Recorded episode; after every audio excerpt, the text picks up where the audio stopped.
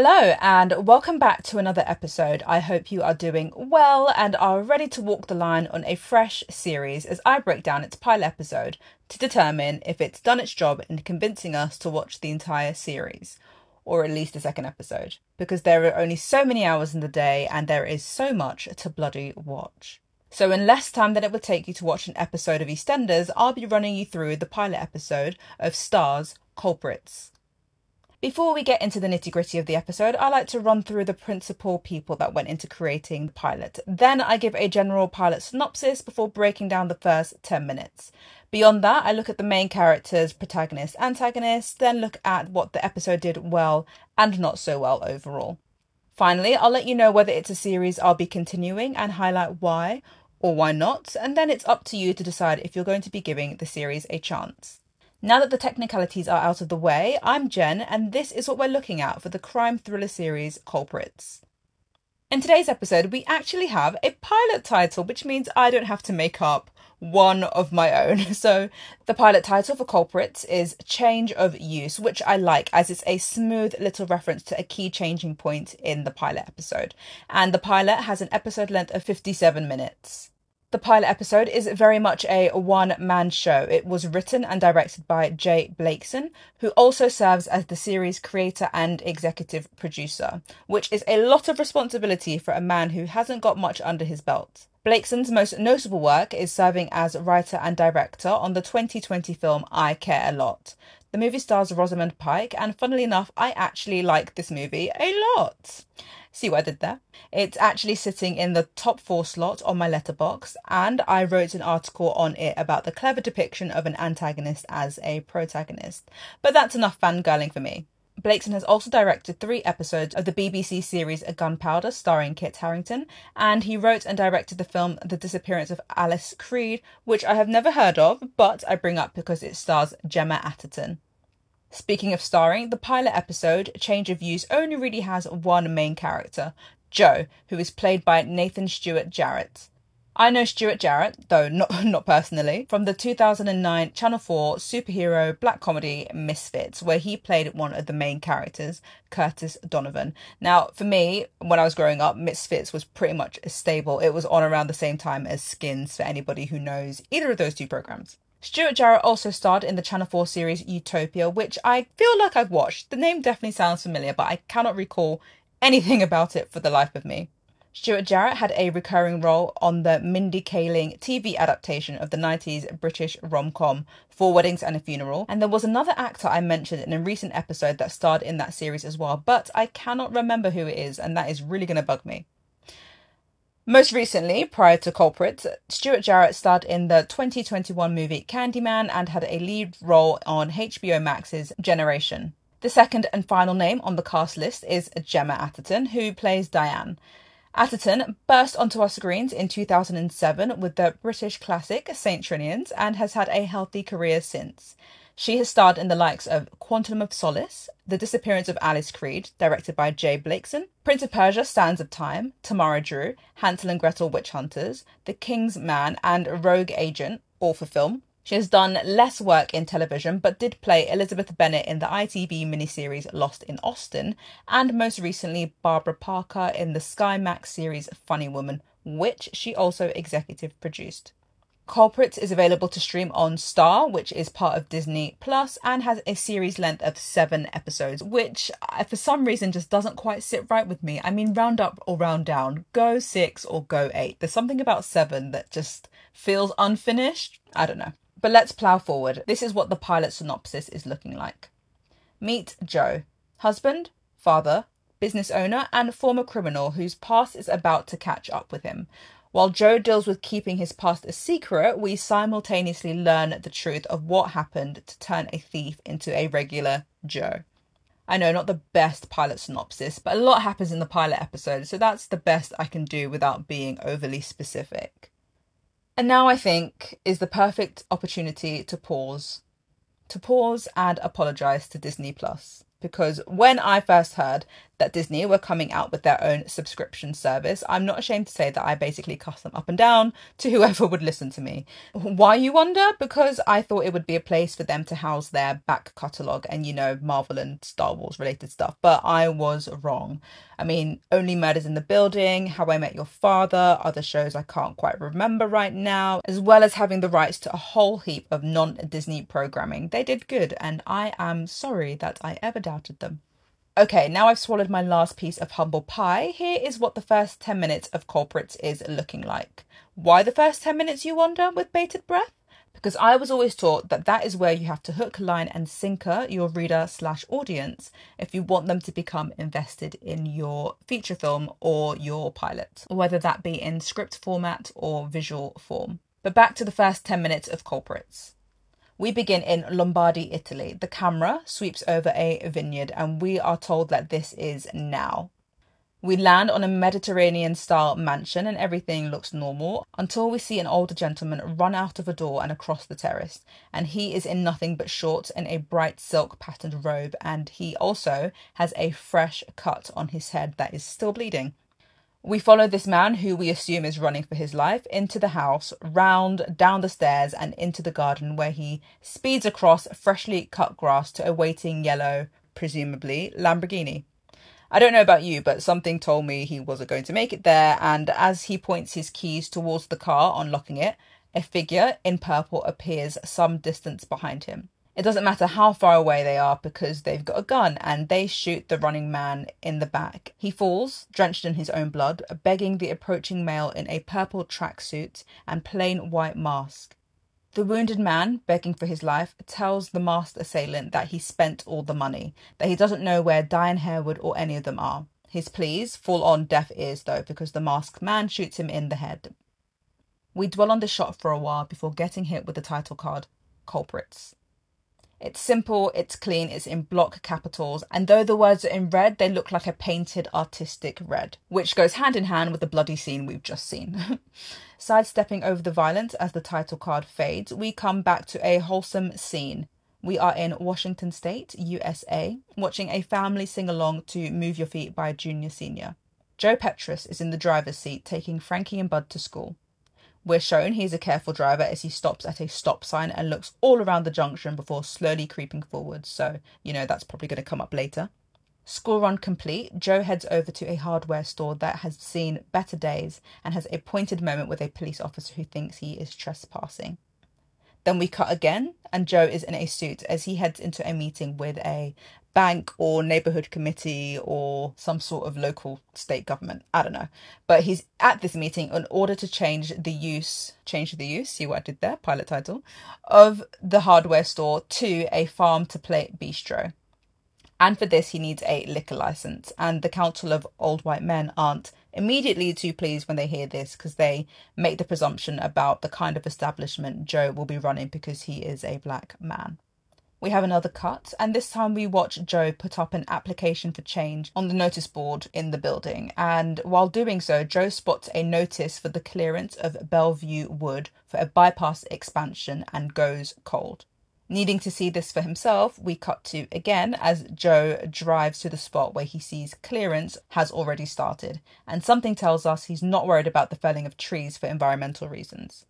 Cut to again, and Joe is waiting in his car outside of the school where he picks up the kids and they all head home, where we meet Jules, Joe's husband slash partner, who tells Joe that he has book club tonight. And that is the end of the first 10 minutes. I know, not exactly nail biting for a supposed crime thriller. So I'll tell you what happens next, as it's a little more interesting. No offense to, you know, domesticity. It's 1:47 a.m. and Joe sneaks out of the house and jumps into his car. As he drives off, we transition back three years London, England. Joe is in a fancy suit and he runs security for his boss, Mr. Don Bardwell, who is meeting with three crime bosses who look like stand ins in a Guy Ritchie movie. Bardwell, who thought the meeting was about negotiations, learns it's actually a hostile takeover. The crime boss's security detail pull their guns, but Joe works out what they're planning seconds before and is faster on the trigger. He manages to shoot and stab his way out, steal a car, and drives himself and his boss out of danger. And that is the 15 minute mark. It's pretty much been the Joe show up until this point. And so, as we move on to talk about the main character, singular, I'm sure you can guess who that's going to be. Joe Petrus is the name we'll stick with for this character of many names. And as a main character, his personality is pretty bland. On the day to day, he doesn't seem to say much, he doesn't seem to have any friends or thoughts or, you know, feelings. However, part of that we realise is because he has something to hide and likely doesn't want to draw unwanted attention to himself.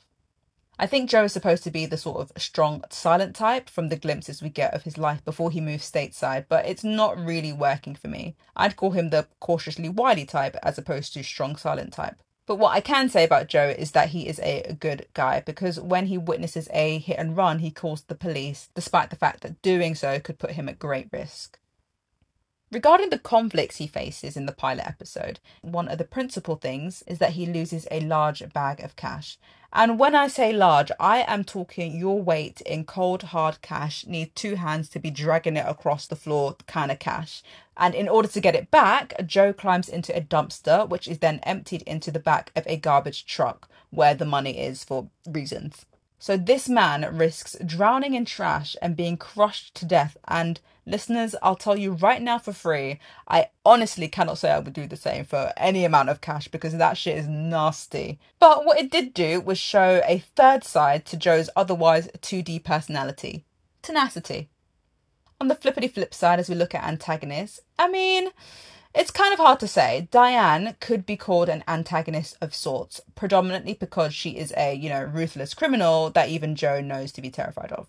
Though in this pilot episode her name is mentioned in the present, we only see her physically in the past. And she is a well dressed, no shit taking powerhouse and honestly, goals. And for all of the reasons above, she kind of reminds me of Rosamund Pike's Marla Grayson in I Care a Lot, which of course had the same writer and director. Someone who could be classed as a real antagonist is the hitman from the opening, the guy in the purple tracksuit. But we don't circle back to them in the pilot episode, so we don't know how much they'll feature, or if they're killing because they've been hired to do so, or because it's personal. Now, taking a look at my favourite line in Change of Use, the pilot episode of Culprits. This takes place in the closing minutes, and for context, Diane has put together a band of merry criminals to pull off a one and done, career defining, leave your old life behind and change your name job. This is the first time we see the entire crew in the same room, and to emphasise the importance of her next words, Diane says, The plan is God. The plan is King. The plan is your heartbeat, your dreams, your blood, your soul, your everything. Stick to the plan. I don't know if it's the part of me that loves a good plan and a cheeky bit of organisation and a pinch of productivity, but even I sat up and paid attention when she said those words. I said, eh, now we are getting somewhere. Which leads me nicely on to what I didn't like about the pilot episode. Quick disclaimer this isn't because I have a spiel about the first 10 minutes of a feature film script or pilot script, blah, blah, blah, because the formula is the formula, as I've shown time and time again on this podcast. But what I didn't like about Change of Use is that it took about 17 minutes for me to feel hooked, which is way too long, even for a show that's about an hour. They need to get us to that place where we think, damn, and we subconsciously start settling into our seats, put down the remote, and invest in the story and the characters. Otherwise, it's just a case of clock watching. And if you really look at the opening 10 minutes, you know, except the Italy bits, it was slow, choppy, and honestly, I believe a chunk of it could have been cut or rejigged in order to get those juicy scenes to us much, much faster. Okay, we talked about the end of the episode, the beginning of the episode, but we're back now to the end of the episode to talk about the end of episode hook. The crew has been Avengers assembled and they've each been assigned a code name Brain, Fixer, Right Hand, Soldier, Officer, Muscle, and Driver. The scene leads us full circle because the man we see gunned down at the start of the episode is in the room known to us as Driver. And he's not alone. The woman he claimed to not know the whereabouts of, Diane, aka Brain, is there. And of course, Joe, aka Muscle, lol, is in the room too. Now, Diane, aka Brain, has just given her the plan is God, the plan is King speech. And then she simply says, Now let's talk about the plan. And that's the pilot episode. Zooming out to consider the serial arc, I think there are three main narrative threads. Firstly, the heist that Diane is pulling off, you know, the execution and the fallout. Secondly, is the hitman picking off his targets one by one. And third is Joe, juggling his normal life, opening a bistro, kids and school runs, etc., when his past comes knocking. Zooming back into what would make me consider watching the second episode, there are really two things that did it for me. In the pilot episode, Joe learns about Driver's death, but what will he do next? Is he in contact with anyone from the team? Is he going to try and reach out and warn anybody? Is he worried about himself? And speaking of being worried, will being a witness to a hit and run put an unexpected target on Joe's back? Now that we've discussed all there is to discuss, there is one final question. Will I be continuing with culprits? Pause for dramatic effect? No. I love a heist. Reading a heist novel, watching a heist film, investing in a heist series, planning a heist, giving a heist five. I love all the heist things. But you know what? They are pretty darn tricky to pull off and they're not always done well. Culprits kind of reminded me of Netflix's series Kaleidoscope that came out at the tail end of 2022. And I remember at the time being very excited about watching it and loved the idea of being able to watch it in any order and how whatever order you watched it in changed how you felt about the series as a whole and the characters, yada, yada, yada. But at the end, I was just filled with disappointment. And I get the same sense from Culprit. So, you know, I've been fooled once and I will not be fooled twice because I don't have time to be fooled twice. But that's just me because seven hours is a long time to commit to something that already feels subpar. And I'm not sold on Joe as a main character. I don't know what it is he really wants, what he needs. He is too much of a blank slate. However, if you are a fan of heists, full stop, give it a go. And if you like a 60 40 balance of heart pumping action and the boring beat of everyday life, it could be right up your street. Now that everything's said and done, it's time to give the pilot of Culprits Change of Use a score out of 5. And for me, it is a 2 for three main reasons. Firstly, the opening 10 minutes was weak. It could have been better paced and organised as we just had a lot of Joe running from A to B to C to D and it was just a bit dry. Secondly, it feels really quiet, almost like nobody else exists in this entire world except for Joe, and to be honest, at this stage, he isn't doing enough to convince us to keep watching his story. Lastly, as we were teased some sort of faceless antagonist from the start, which was quite exciting, it would have been nice and felt a bit more of a closed loop to have them shown up again at the end or anywhere else in the episode for that matter. Because to be honest with you, I kind of forgot all about what happened at the start until they brought it up again at the very end. Now that we've hashed out the fundamental principles, will you be giving the pilot episode a watch? Or have you already binged all seven episodes of Culprits? Let me know over on Twitter slash X at Pilot Principle. Make sure to follow and rate this podcast on your audio streamer of choice. Thanks for sticking with me, and I'll catch you on the next episode. Aww.